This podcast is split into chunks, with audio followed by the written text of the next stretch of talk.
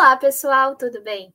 Estamos aqui para mais um episódio do Sendcast, hoje especial Dia das Crianças, para conversar com a Isis Pacheco. Ela é psicóloga e educadora parental e vai nos ajudar a entender um pouco melhor as relações que criamos na infância que podem nos influenciar nos profissionais que nos tornamos no mercado de trabalho.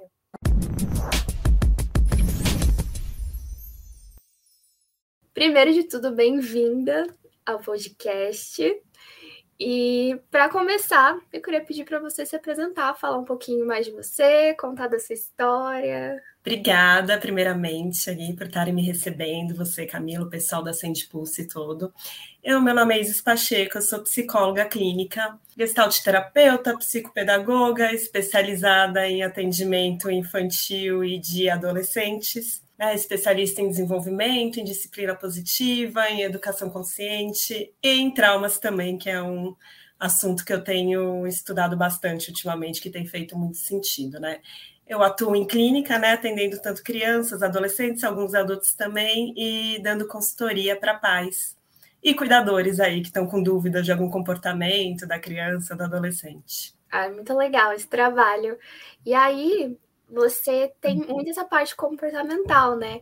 E aí o tema de hoje que a gente quer muito é, conversar e falar nesse especial de Dia das Crianças, né? É justamente esse comportamento que às vezes as pessoas acabam tendo no ambiente de trabalho que podem vir de coisas que remetem à infância. E eu queria perguntar para você como que isso funciona, como que tem essa conexão, isso realmente acontece, como que é isso?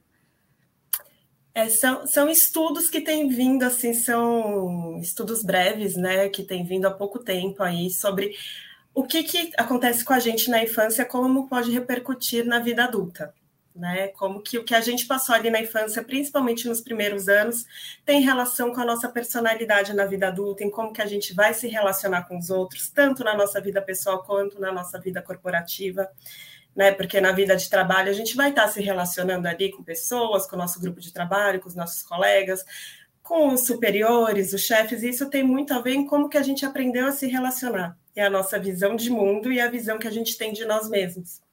E toda essa visão, ela vem ali desde os nossos primeiros contatos ali com os nossos pais ou cuidadores, né? Que cuidaram da gente desde criança, que eles são o nosso primeiro relacionamento. Então, o que, que acontece? Quando a gente nasce, a gente nasce querendo contato, a gente nasce procurando por contato, por afeto, porque o ser humano é um ser relacional, né? Então a gente nasce procurando isso, porque se a gente não tem, a gente morre, né? Porque se você for ver em toda a espécie animal, o ser humano é o que nasce mais dependente, né? A gente não nasce andando, a gente não nasce comendo sozinho, a gente não nasce falando, se comunicando. Então a gente, nós somos muito dependentes ali do outro, do cuidador. Sim. Né? Então a gente nasce buscando esse contato e tem visto por estudos que esse contato por afeto, por carinho, por amor é tão importante ou até mais do que cuidados físicos na infância, como alimentar, como trocar o bebê, né? Eles são tão importantes tanto quanto. E a falta desse, desse contato, e a, ou o contato que às vezes tem ou às vezes não tem, podem causar certas dificuldades, certos traumas e certas traços de personalidade, digamos assim, porque tem muita coisa que as pessoas acham que, ah, eu sou assim, né? Porque eu nasci muito, muito ansiosa, eu sou muito explosiva. E na verdade não são traços de personalidade, porque ninguém nasce ansioso, né? Ninguém nasce explosivo, Sim. ninguém nasce inseguro, Nossa. ninguém nasce com autoestima baixa, né? Isso foram traços que a gente desenvolveu a partir da nossa relação com os primeiros cuidadores, a partir da nossa visão de mundo para a gente conseguir se equilibrar e passar por situações. E muitas vezes, quando a gente cresce, a gente continua repetindo esses padrões, mas esses padrões ficam disfuncionais. Eles poderiam ter uma função na infância, mas quando a gente cresce, eles não funcionam mais. Mas se a gente não tem a consciência, a gente continua repetindo. Nossa, é muito louco isso, né? Porque Sim. eu acho que é o que mais acontece na, quando você cria a sua personalidade adulta, é, a gente acaba reafirmando algo que não é bom.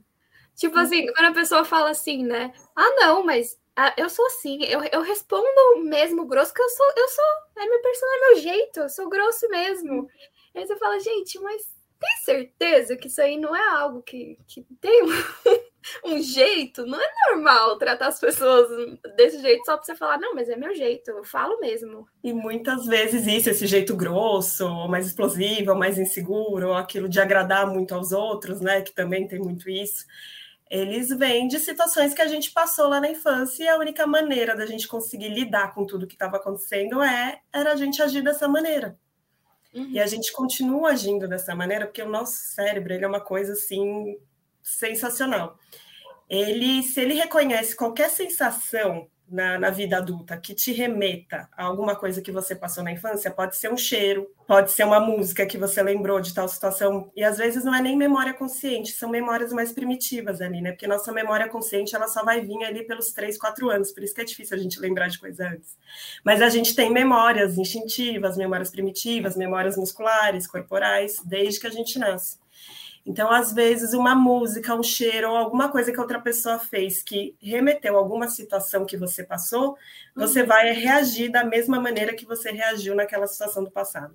Isso sem ter consciência, porque é assim que o cérebro reage. Ele acha que você está vivendo aquela situação, então ele meio que mapeou aquela situação. Ah, então isso é igualzinho aquilo que eu passei. Então eu vou reagir dessa maneira. Né? Às vezes, por isso que às vezes a gente, ah, Teve um dia que eu fiquei super ansiosa e nem era para tanto, porque a situação em si não era para tanto, mas te remeteu às situações que você passou no passado e que provavelmente te trouxeram algum trauma. Nossa, olha isso, né? E é muito louco, porque quando a gente fala também no ambiente de trabalho, eu acho que é um lugar, né, também que, que traz muitas sensações para a gente, né? Porque é um, é um lugar que você está em constante pressão, você está sendo o tempo inteiro as, as pessoas estão olhando o que você está fazendo, estão vendo se você está sendo julgado, né, de uma forma uhum. ou de uhum. outra, porque as pessoas estão vendo se você está fazendo o seu trabalho da melhor forma ou não. Então, eu acho que também, até por isso, né, pode ser que as pessoas se sintam mais tensas nesses ambientes, né? Uhum.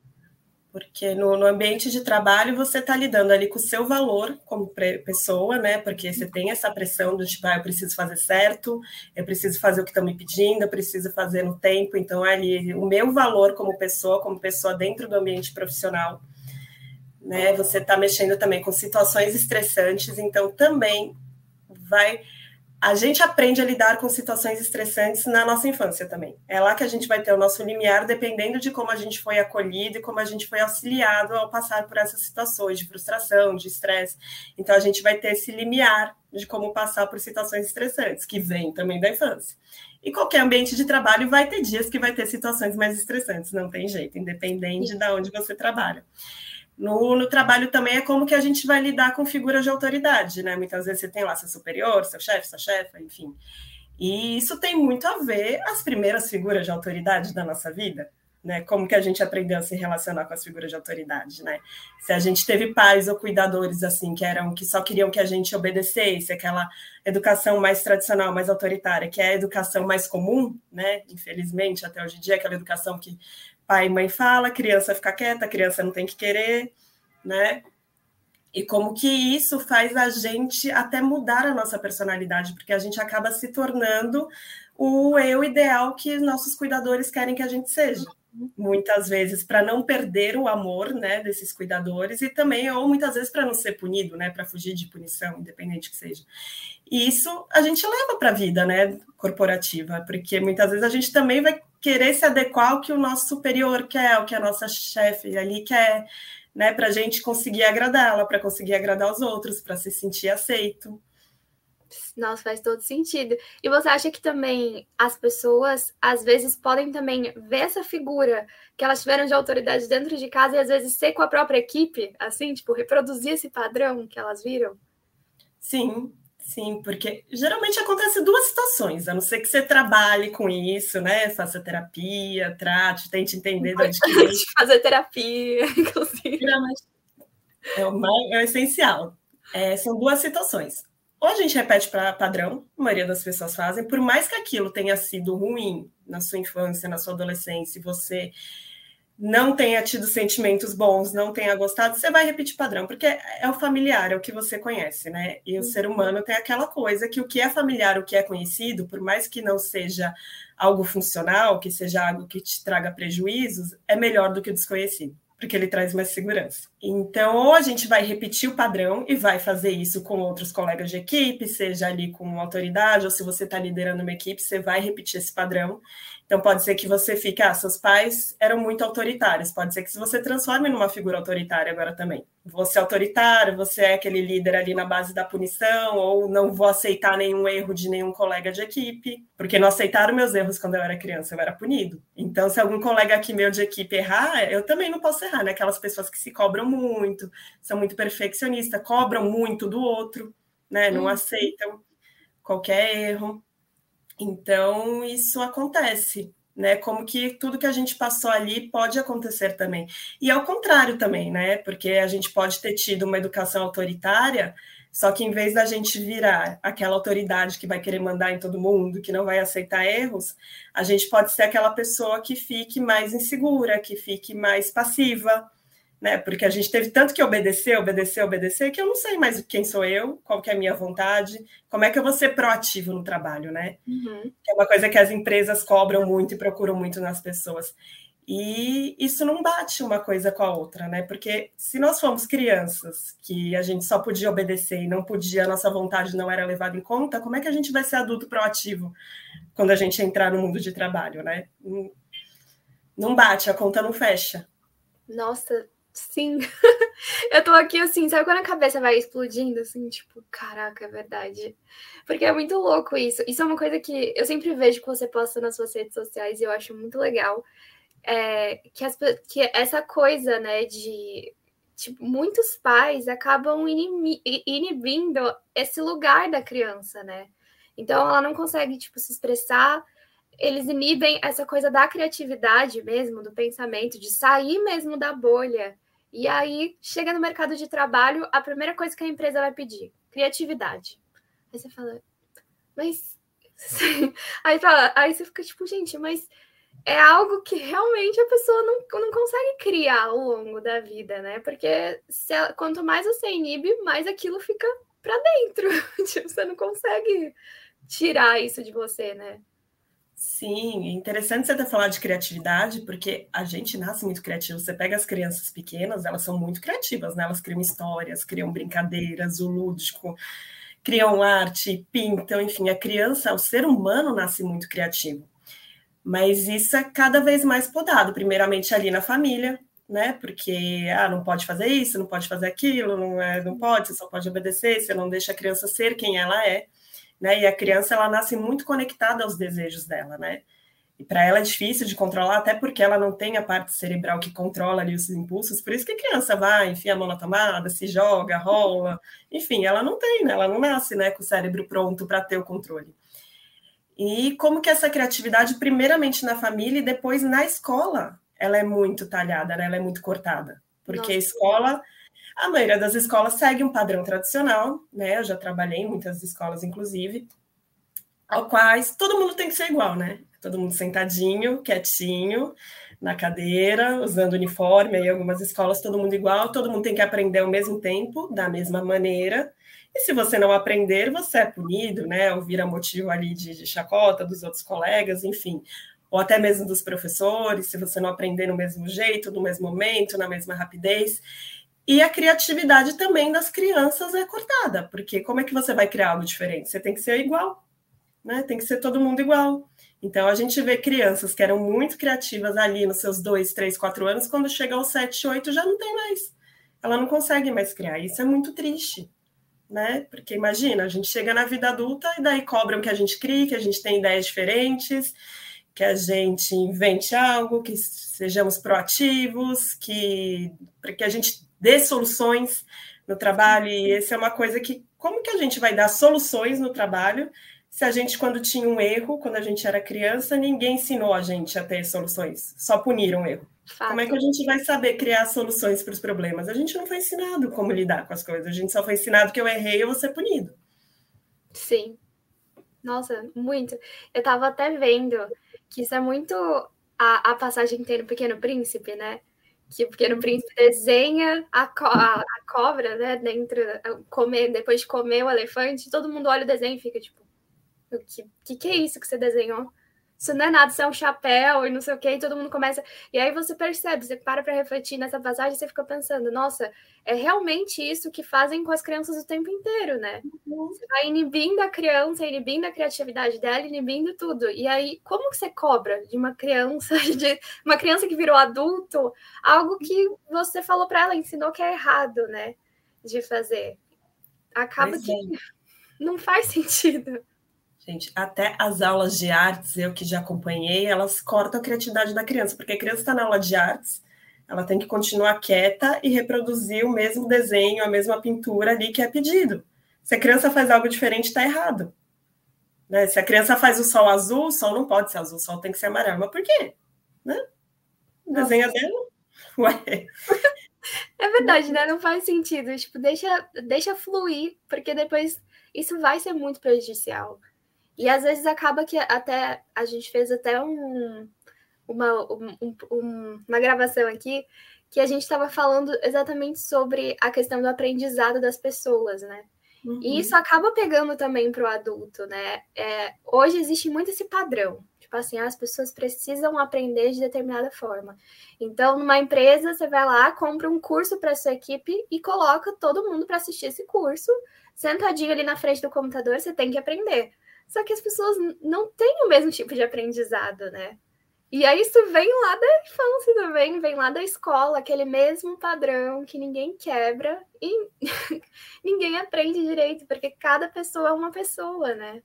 Sim, tem pessoas que para aprender precisam de música ao fundo, precisa estar tá se movimentando. Criança, para aprender, ela precisa estar tá se movimentando. Não adianta querer que a criança vai achar que ela vai aprender quando ela está quietinha olhando para tua cara né? Porque não tem nenhum estudo que fale que o aprendizado, né? Todo o processo de aprendizado está ligado a eu ficar sentadinha, coladinha aqui, olhando para alguém falando. Então, Nossa, então, cada um vai aprender de uma maneira, de um jeito. Tem gente que vai aprender escrevendo, tem gente que vai aprender lendo, tem gente que vai aprender prestando atenção, tem gente que vai precisar de mais tempo, tem gente que vai precisar de menos tempo, tem gente que vai precisar de uma maneira mais lúdica, mais colorida, mas enfim. Cada um vai aprender de uma maneira, né? E isso desde criança até a vida adulta, né? Por isso que não funciona você querer colocar todo mundo na mesma caixinha, né? E falar, vocês vão aprender dessa maneira e assim que tem que ser. E é Porque o que mais acontece, né? Isso desde que a gente é muito novo, né? Porque o que, que vai acontecer? Daí a pessoa não vai aprender no mesmo tempo que o outro, porque o outro pode ter mais facilidade de aprender dessa maneira, e você já vai se cobrar, né? Ah, eu sou incapaz, é, eu não estou fazendo nada direito, eu não estou conseguindo, eu não vou ser aceito. E isso mexe muito ali com a nossa autoestima, né? E com o nosso alto valor. Nossa, é demais. É, é bem isso mesmo. E acaba que as pessoas, elas, toda, tudo isso passa demais uma insegurança também quando a gente cresce, né? Você vai se questionando o tempo inteiro.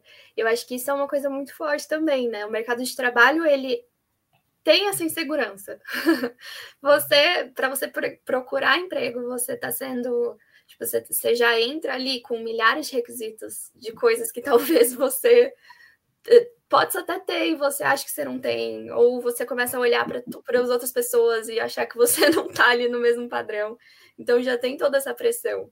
E aí acaba vindo uma bagagem muito forte com a gente também, né? Sim, porque isso da insegurança é muito ligado com a autoestima, né? Pela, pela visão que a gente tem de nós. Que a autoestima não é só se olhar, como as pessoas acham, né? Que é só se olhar no espelho e me sentir bonita, né? Não é só o físico, né? É você uhum. se aceitar por quem você é e saber que você tem seu valor, que você tem suas capacidades, que você tem suas inteligências, né? Não dá pra gente falar que ah, uma pessoa é muito inteligente, mas inteligente no quê? Porque tem vários tipos de inteligências, né? Eu posso ter uma completamente diferente de você, né, Camila? E tudo bem, porque somos diferentes, cada um vai ter suas potencialidades ali, né? E essa autoestima, ela também é formada ali nos nossos primeiros relacionamentos, né? Porque a criança, ela vai construir a visão dela, que isso ocorre lá pelos dois, três anos, né? A visão dela de eu, que geralmente é aquela fase que os pais ficam meio pirados, né, que se chamam dos dois anos terríveis, o Terrible Two, que é exatamente a idade que a criança está se vendo como pessoa, ela está formando a pessoa, ela entendeu que ela não é a mãe dela, que ela não é ali os cuidadores dela, então por isso que ela vai ali testar, que ela vai se posicionar, que ela vai colocar a opinião dela. E muitas vezes o adulto acha que ela não, ela não pode fazer isso, né? Ela está afrontando ali o adulto. Então, daí essa criança ela nasce do tipo, ah, eu não posso ser eu mesma que eu estou sendo inadequada, eu não vou ser amada. Uhum. Ou aquilo muito de rótulo, né? Que a gente tem muita tendência a rotular muito ali, todo mundo, as crianças. Ah, essa criança é terrível, essa criança não presta atenção para nada, essa criança é muito agitada, essa criança não para quieta, sem tentar entender o que está por trás disso, né? Será que não é parte do desenvolvimento? Será que está acontecendo alguma coisa?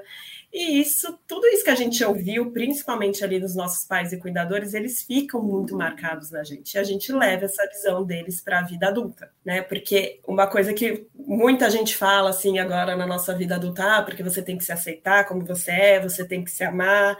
E a maioria das pessoas fala, tá bom, mas como é que eu faço isso? Porque não tem como você se amar e se aceitar se você não tiver sido amado e aceito em algum momento da sua vida, por uhum. quem quer que você seja, né? Então isso a gente leva toda essa bagagem para a vida ali do trabalho. Né? Se eu já sou uma pessoa que eu não tenho uma autoestima muito boa, que eu não me acho capaz, que eu sou inseguro, como é que vai ser esse meu relacionamento ali no trabalho? Né? Como é que vai ser como eu, quando eu tiver que produzir alguma coisa, quando eu tiver que ter um desafio diferente, quando eu tiver que me posicionar ali com a, com a minha equipe, com os meus colegas, com os meus superiores. Né? Isso mexe muito. Nossa, faz todo sentido.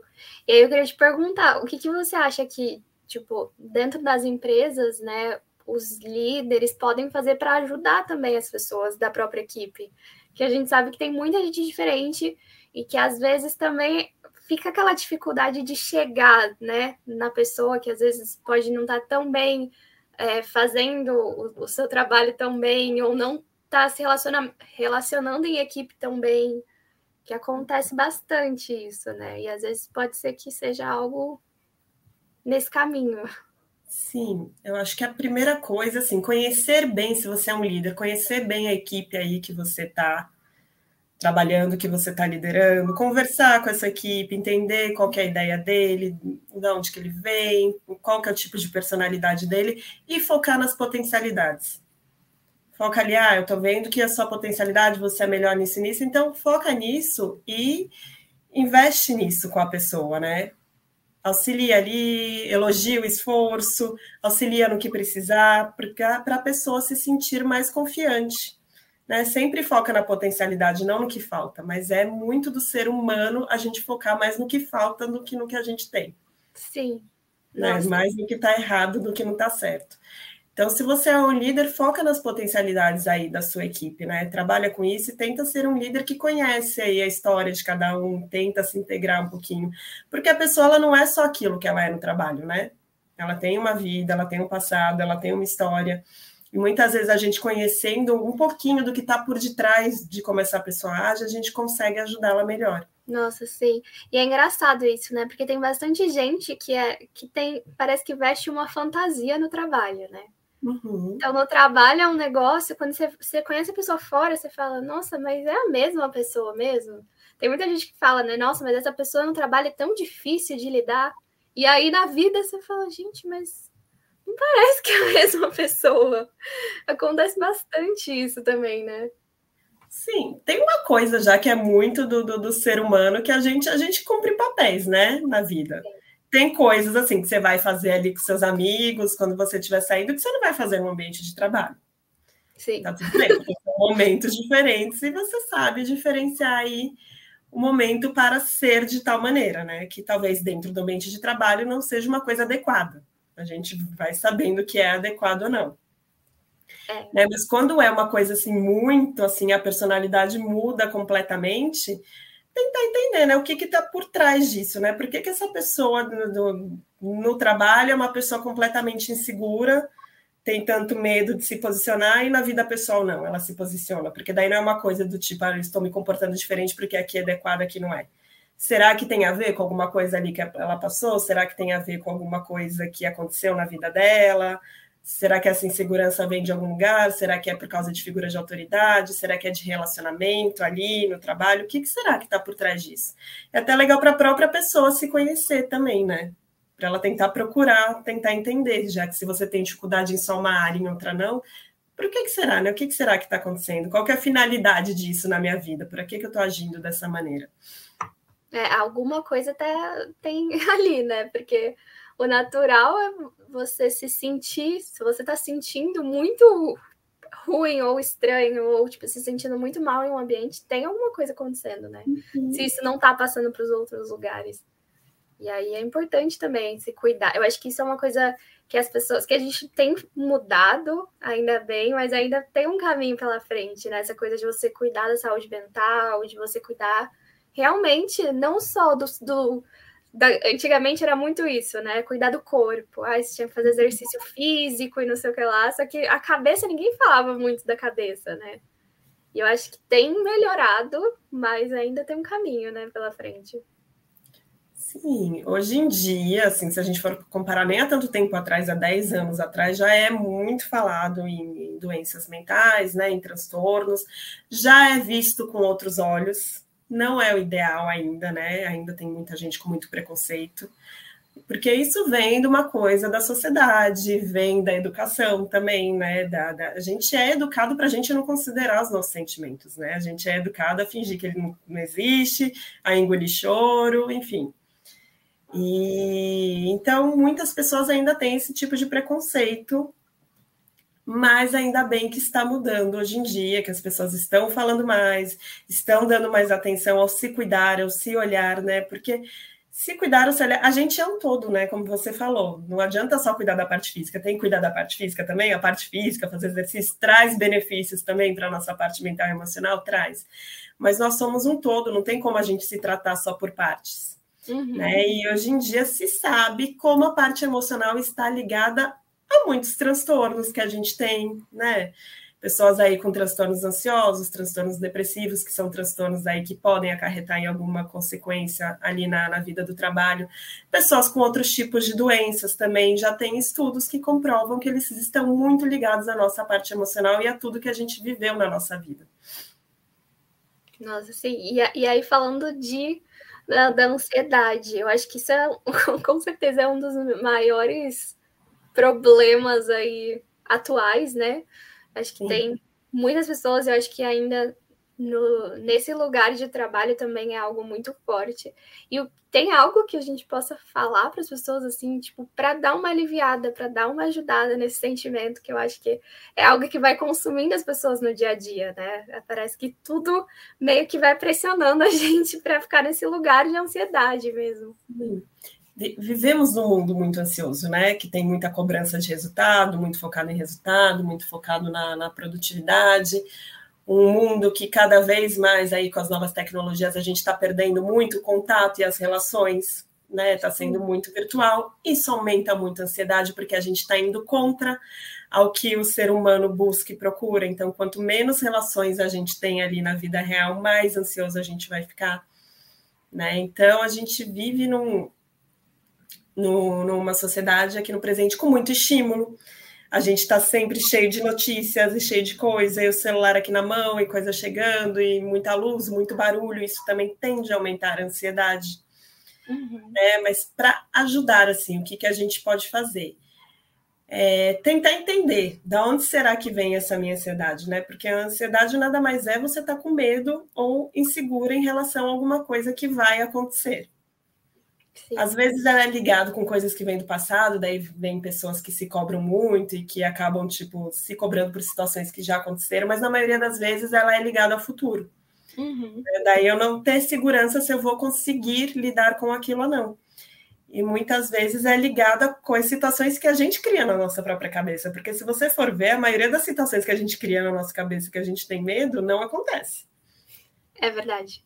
E se acontece alguma coisa que não é tão legal, a gente dá conta. É verdade, nossa. Sim. Na maioria das vezes a gente dá conta.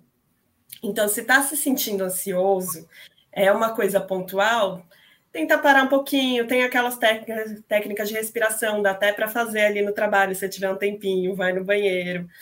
ou ali na sua mesa mesmo, se não tiver muita gente ali próximo, dá para fazer a técnica de respiração. Tem uma que eu chamo que é de 4, 6, 8, que é você inspirar, contando até 4 mentalmente, segurar, contando até 6, e depois soltar, contando até 8. E vai fazendo.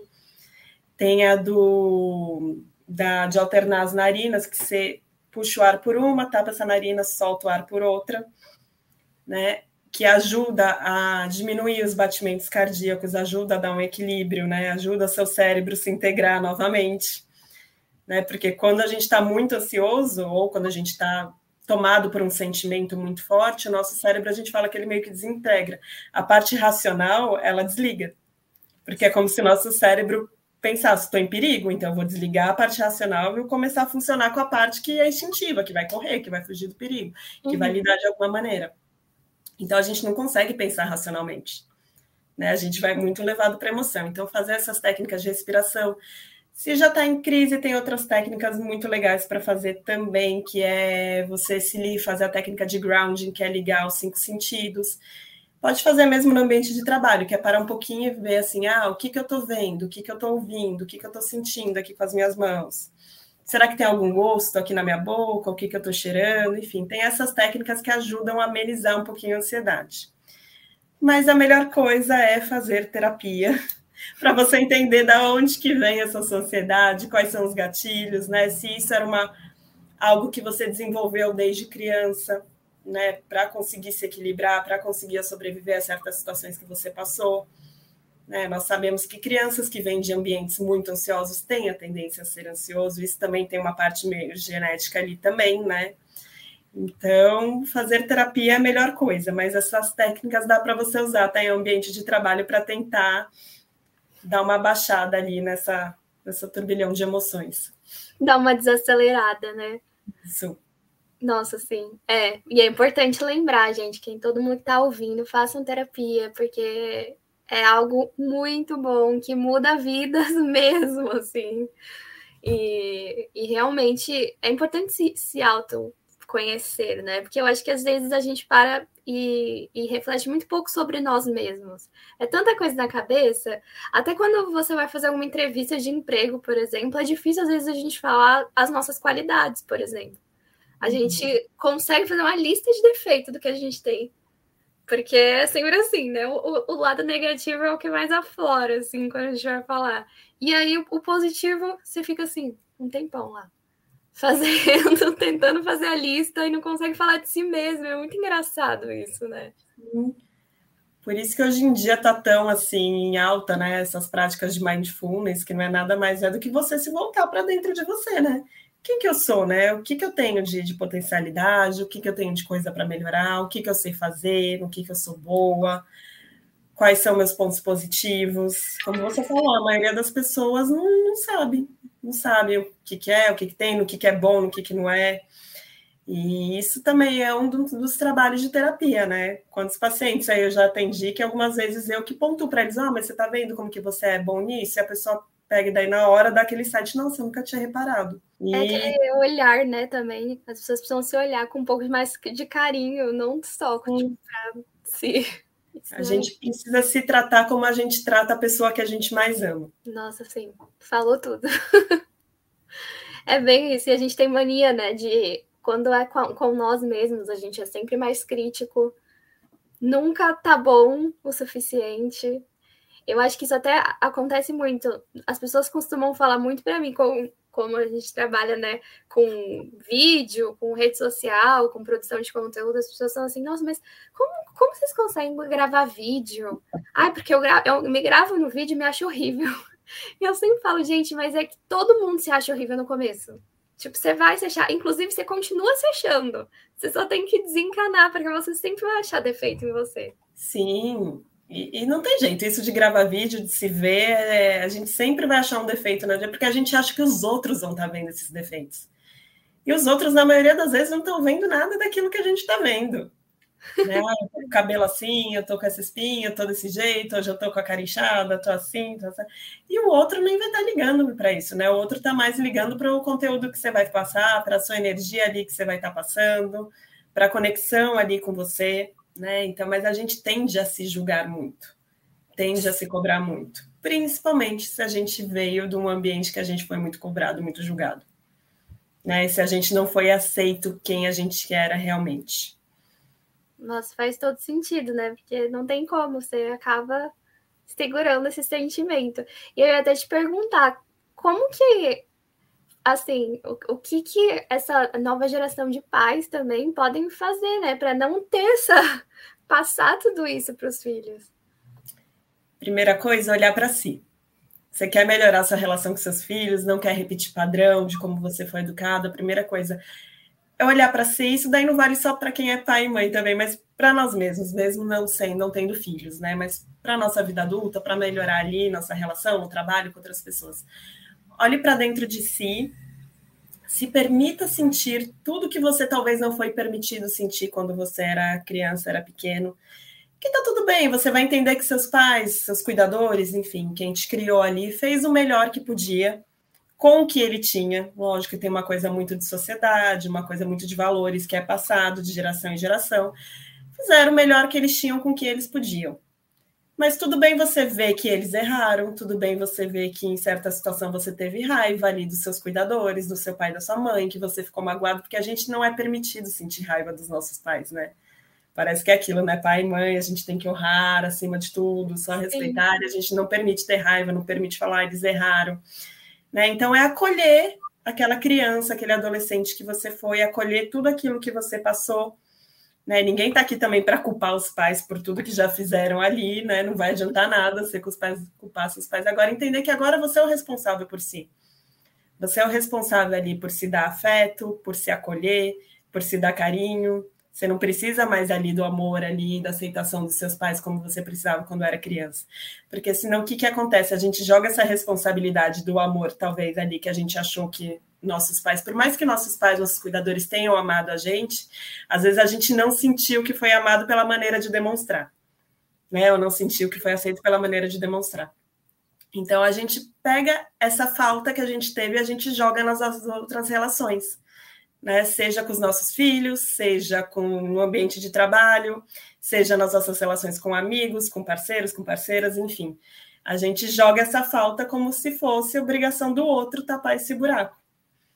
Né? Então, para os pais e para as pessoas em adultas, olha primeiro para você, para você não estar tá jogando questões suas, questões que você viveu ali nos seus filhos, né? Tenta entender quais que são os seus gatilhos ali que te tiram mais do sério, quais que são seus gatilhos da calma e tentar ressignificar ali o que, que sua criança está fazendo, né? Porque muitas das coisas que é passado de geração para geração, a gente aí com os estudos de desenvolvimento infantil, da neurociência, a gente sabe que não é verdade, né? Aquela história de criança vai manipular o adulto, se eu não bater na minha criança, ela vai bater em mim depois, ela está fazendo isso de propósito.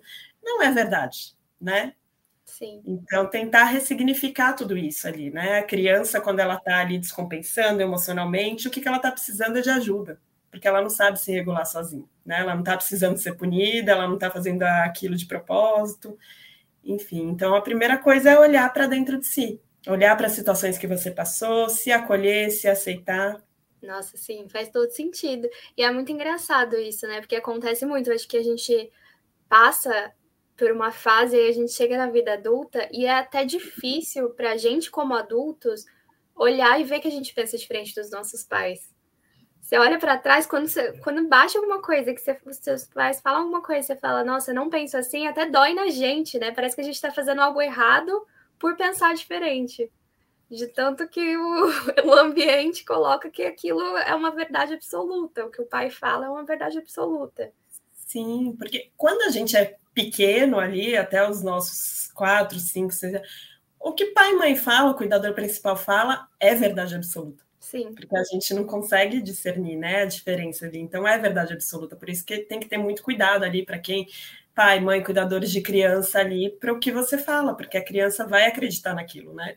Se você rotula, se você fala que essa criança é terrível, enfim, ela não vai achar que o comportamento dela não está adequado, ela vai achar que ela está adequada. E a gente tra... não está adequada, e a gente traz isso para a nossa vida adulta, né? Não, Qualquer coisinha que o outro pegue e fale, talvez você está tendo ali um feedback ali do seu superior, do seu superior, ou de algum colega de trabalho. Te dá um feedback ali super construtivo e tal, mas você já acha que é uma coisa pessoal porque você nunca foi, se sentiu aceito e adequado na, no começo da sua vida. Então, qualquer coisa que outra pessoa fale, aquilo vai te atingir de uma maneira muito forte. Nossa, sim. E é isso acontece bastante, né? Uhum. No ambiente de trabalho é uma coisa doida. E às vezes, assim, é aquela questão de tirar, né, todos esses, esses traços, assim, de tipo, calma, tá tudo bem. A pessoa, às vezes a pessoa tá falando algo e, e o que acontece bastante no ambiente de trabalho também é aquela coisa, né, de alguém falar alguma coisa e aí o outro nem era com o outro, o outro já tipo já pegou para si, tá falando comigo, tá falando do meu trabalho. Então toda essa, essa falha de comunicação e a pessoa acaba ficando nessa pilha, né? De meu, o que estão falando? E tem um jeito de reconhecer isso. Se é uma coisa porque tem dias que a gente está mais estressado por causa de ah, muita, muita pressão no trabalho, quando briguei ali com a família, briguei com os meus amigos, enfim. Tem dias que a gente sabe que a gente está estressado, não dormir bem, você sabe que seu limiar ali vai estar tá um pouquinho mais baixo ali para lidar com certas situações. Mas se você não está vendo nenhuma situação externa ali, porque daí você depois pensa e fala, nossa, por que será que explodiu ou reagi desse jeito? Não está acontecendo nada se isso aconteceu, ou até que nem você falou, ah, não estava nem falando com a pessoa, ela ouviu algo que estava ali entre dois colegas de trabalho, enfim, a pessoa já reagiu de uma forma muito assim, muito grande, vamos dizer assim, né? Muito fora ali do, do normal. É, você pode ter certeza que isso é porque atingiu algum gatilho seu que vem ali da sua infância. Quando você reage de uma maneira assim muito forte, muito fora do normal, e não está acontecendo nada ali da sua vida, ali que te, que você estivesse com o seu limiar mais baixo ali para lidar com situações de estresse, é porque está ligado a algo que aconteceu na sua infância. Nossa, então, se aconteceu algo assim, é bom parar depois, analisar o que, que será que aconteceu, né? Com o que, que eu liguei? Com o que, que eu associei essa situação? Nossa, e, e, e, é, e é algo assim que no dia a dia acaba. Acho que as pessoas vão meio que passando, né, por cima das situações, porque você tá tão. Às vezes a própria pessoa que passou pelo momento, às vezes nem para para refletir, né? Só fala, ai, foi isso, eu tava brava com tal coisa e, e, e passa batido, né? Sim. Mas tem que tomar cuidado com, esse, com a repetição. Se sentir, né, que tá toda hora acontecendo isso, alguma coisa ali tá, e com a intensidade né, da sua reação. Se for uma coisa que aumentou muito a intensidade, você foi de 0 a 80 muito rápido, é uma coisa que precisa ser olhada, né? O que, que será que está por trás disso, né? Por que, que será que eu reagi? O que está lá por trás? Será que foi isso mesmo que a pessoa fez, ou que a pessoa falou para o outro? Ou será que no fundo disso eu que senti que eu estava sendo atacado, que eu, eu não sou suficientemente bom e eu senti que estavam falando isso ali, ou mexeu com alguma coisa minha? Tem que tentar entender o que está por trás disso ali. Nossa, sim. E é, e é difícil, às vezes é difícil, né, tocar no, naquele pontinho que, que dói na gente. E a gente fica com aquele negócio, né, de tipo, ai, mas não, tá tudo bem, eu não, não, não quero falar sobre isso. E aí, e, e assim, acho que é algo bem importante, porque no ambiente de trabalho, querendo ou não, a gente é o lugar onde a gente mais convive, né? As pessoas trabalham no mínimo oito horas por dia. Uhum. São oito horas convivendo com aquelas pessoas, oito horas naquele ambiente. Então é importante você estar num lugar que você se sinta bem, porque imagina oito horas da sua vida, pelo menos cinco dias na semana, ali na, com aquela sensação de, de se sentir mal, de estar com energia baixa, de não sentir que aquilo está te fazendo bem, de não sentir que aquelas pessoas estão te fazendo bem, é algo muito ruim.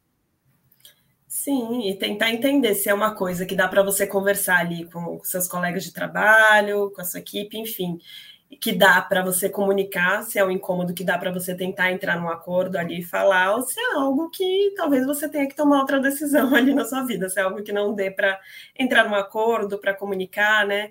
Porque muitas vezes está acontecendo certas situações ali com teu colega de trabalho, com teu superior, e que é uma coisa que a outra pessoa não tem nem noção que isso te causa.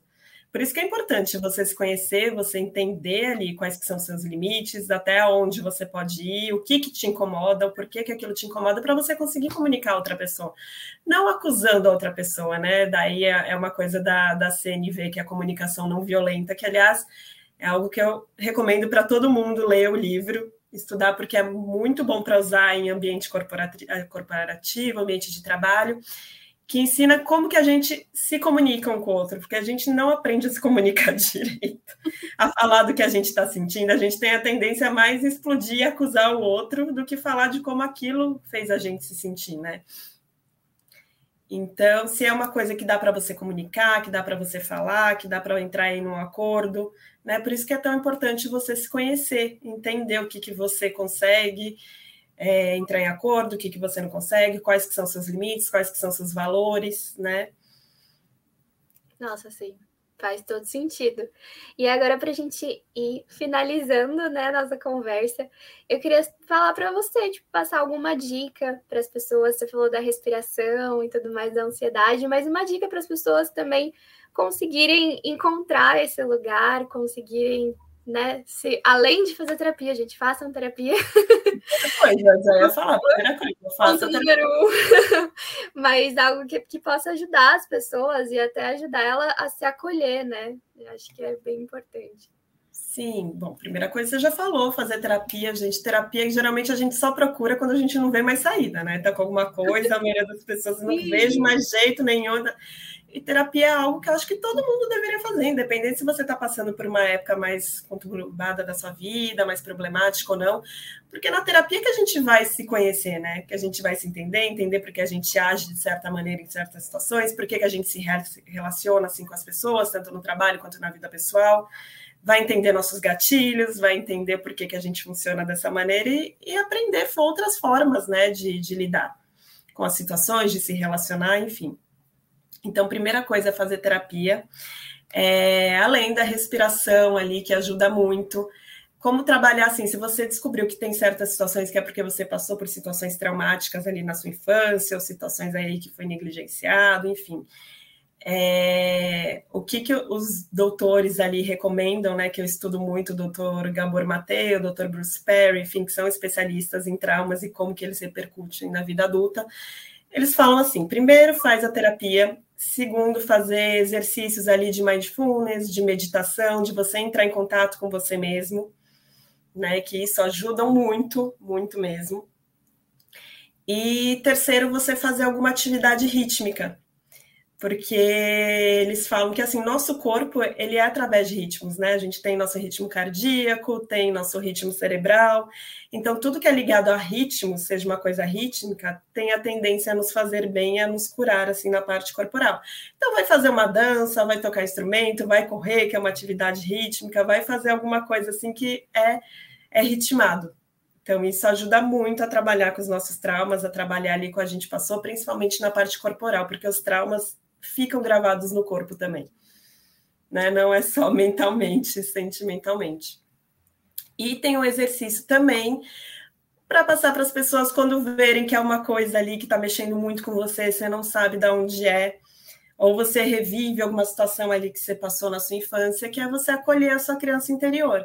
Então tem um momentinho ali para você, fecha o olho, bota uma música ali mais calminha, tem várias, né? Hoje em dia que a gente consegue ali no Spotify, no, no YouTube, Fecha um pouquinho o olho, se imagina quando você era criança e se imagina você adulta falando com essa criança. E você vai se abaixar na altura de você criança e vai abraçar essa criança, vai dizer para essa criança: você é amada, você é aceita, você tem seu valor, né? Tá tudo bem o que está acontecendo. Enfim, daí, dependendo da situação ali, mas sempre repetindo essas aquelas coisas e acolhe sua criança. É um exercício que mexe muito, geralmente, né? As pessoas tendem a falar que choram muito nesse exercício quando se encontram com a sua criança, mas faz um bem danado e dá um alívio grande ali depois. Nossa, sim, arrasou nas dicas. É bem importante isso mesmo, e ainda mais que é, a gente tende, eu acho que também, quando a gente cresce, a gente tende a esquecer, né? Algumas coisas de tipo, de quanto a, ao lugar onde a gente está hoje talvez eram muito importantes para a gente quando a gente era criança. Você uhum. sonhava às vezes, tem, tem muita criança que sonha em ser uma profissão desde pequeno, né? E aí chega ali no lugar, e aí quando a gente está no dia a dia a gente esquece disso. A gente esquece que, que aquilo era um sonho pra gente, que, que, que quando a gente era lá, lá novo, aquilo era como se fosse algo muito distante, a gente chegou ali Então também é importante, né, olhar para trás e falar, nossa, mas eu também conquistei coisas que, que talvez eu achava que eu não ia conseguir conquistar, ou que eu achava que era muito distante, ou que era o meu sonho quando eu era pequena e agora, né? E aconteceu. Então é importante também a gente olhar para trás. Eu acho que a gente não pode viver no passado, mas a gente precisa usar ele para seguir em frente, né? Sim. É, isso que você falou tem, tem muito fundamento, né? Que também dá para fazer nesse exercício ali, quando você for acolher sua criança interior, conta para ela onde que você está, onde que você chegou e se parabenize, né? Não só a sua criança, mas esse é um hábito que todo mundo deveria colocar em todos os dias, é se parabenizar pelas pequenas conquistas, falar para você mesmo quanto que você está orgulhoso de si, né? Pense em tudo que você já conquistou, onde que você chegou e se parabeniza ali pelas pequenas conquistas. A gente não tem esse hábito, né? A gente se cobra tanto, não. mas quando a coisa dá certo, a gente não se parabeniza, né? Não, é verdade. A gente só deixa passar, né? E você fala, gente, por quê? A gente uhum. tem que. Quando a gente é pequena, a gente para, né? Quando, quando você é criança, você, você fica muito feliz de aprender a amarrar o tênis. É tipo, meu Deus, eu aprendi a amarrar o tênis hoje. E aí, às vezes, a gente cresce, a gente para de dar valor a essas coisinhas, né? E você fala, nossa, hum. tipo, se eu aprendi uma coisa nova hoje, gente, meu dia já foi maravilhoso. que, né? Acho que isso é, é muito legal da gente parar mesmo. E esse exercício deve ser muito, muito legal, inclusive quero fazer, porque eu achei incrível. Ah, sim. Como, como você falou, comemorem as pequenas conquistas, né? Porque você vê a criança, ela fica tão feliz de qualquer coisinha pequena e ela demonstra, né, com aquele entusiasmo aquela sinceridade toda que a criança tem. E a gente deveria fazer o mesmo, né? A gente perde muita coisa ali quando a gente vira adulto, né? Eu falo que as crianças, elas são nossos maiores professores. Elas que nos ensinam a se conectar verdadeiramente com quem que a gente é e com o ser humano que a gente é. Né? Nossa, sim. Elas sabem das coisas, gente. A gente, que... a gente só não pode esquecer de tudo que elas passaram pra gente, e de tudo que a gente tinha quando tinha a idade delas, né? Essa que é a, a, a maior questão. Eu acho que Sim. isso ajuda bastante. E aí, agora, para a gente terminar, nós temos nosso momento merchan para você falar um pouquinho do seu trabalho, falar para as pessoas onde elas podem te encontrar, falar seu Instagram, suas páginas, enfim. Bom, é, eu atendo aí clinicamente crianças, adolescentes, eu faço esse trabalho online, então pessoas de todo o Brasil, fora do Brasil, que eu também atendo, que eu tenho pacientes fora do Brasil e pais, que online hoje em dia tem essa facilidade, né? Então eu faço as sessões, os atendimentos, as consultorias online. Vocês podem me achar aí nas redes sociais, tanto no Instagram quanto no TikTok, que é isispacheco.pc pode me procurar lá. Tem meu contato direto ali no, na bio do Instagram, então só clicar lá já vai estar falando comigo para saber um pouquinho mais sobre o meu trabalho, tanto de psicoterapia quanto de consultoria de pais, que é um trabalho muito legal que está ajudando muitos pais por aí. Né, a lidarem com certos comportamentos de criança e a estar tá melhorando essa relação deles com a criança e todo o ambiente familiar. Então é só falar lá comigo por DM, falar direto lá no contato da Bio. Eu vou adorar ir conversar com vocês. E agradecer, né, esse convite. Muito obrigado. É isso, eu te agradecer muito por ter participado, foi muito legal. Acho que foi uma conversa incrível que com certeza é aquele negócio, né? Se a gente muda 1% dentro das pessoas, a gente já fez muito. E eu acho que com certeza essa conversa mudou muito mais que 1%. Então, muito obrigada por participar, por estar aqui com a gente. É um prazer te receber e muito obrigada por participar. Ah, obrigado vocês. E foi um prazer conversar com você, Camila, e com o pessoal da Send Pulse. E se você quiser saber mais conteúdos incríveis, a gente sempre posta vários deles nas nossas redes sociais. Então, para procurar a gente por lá, é só escrever Send Pulse Brasil.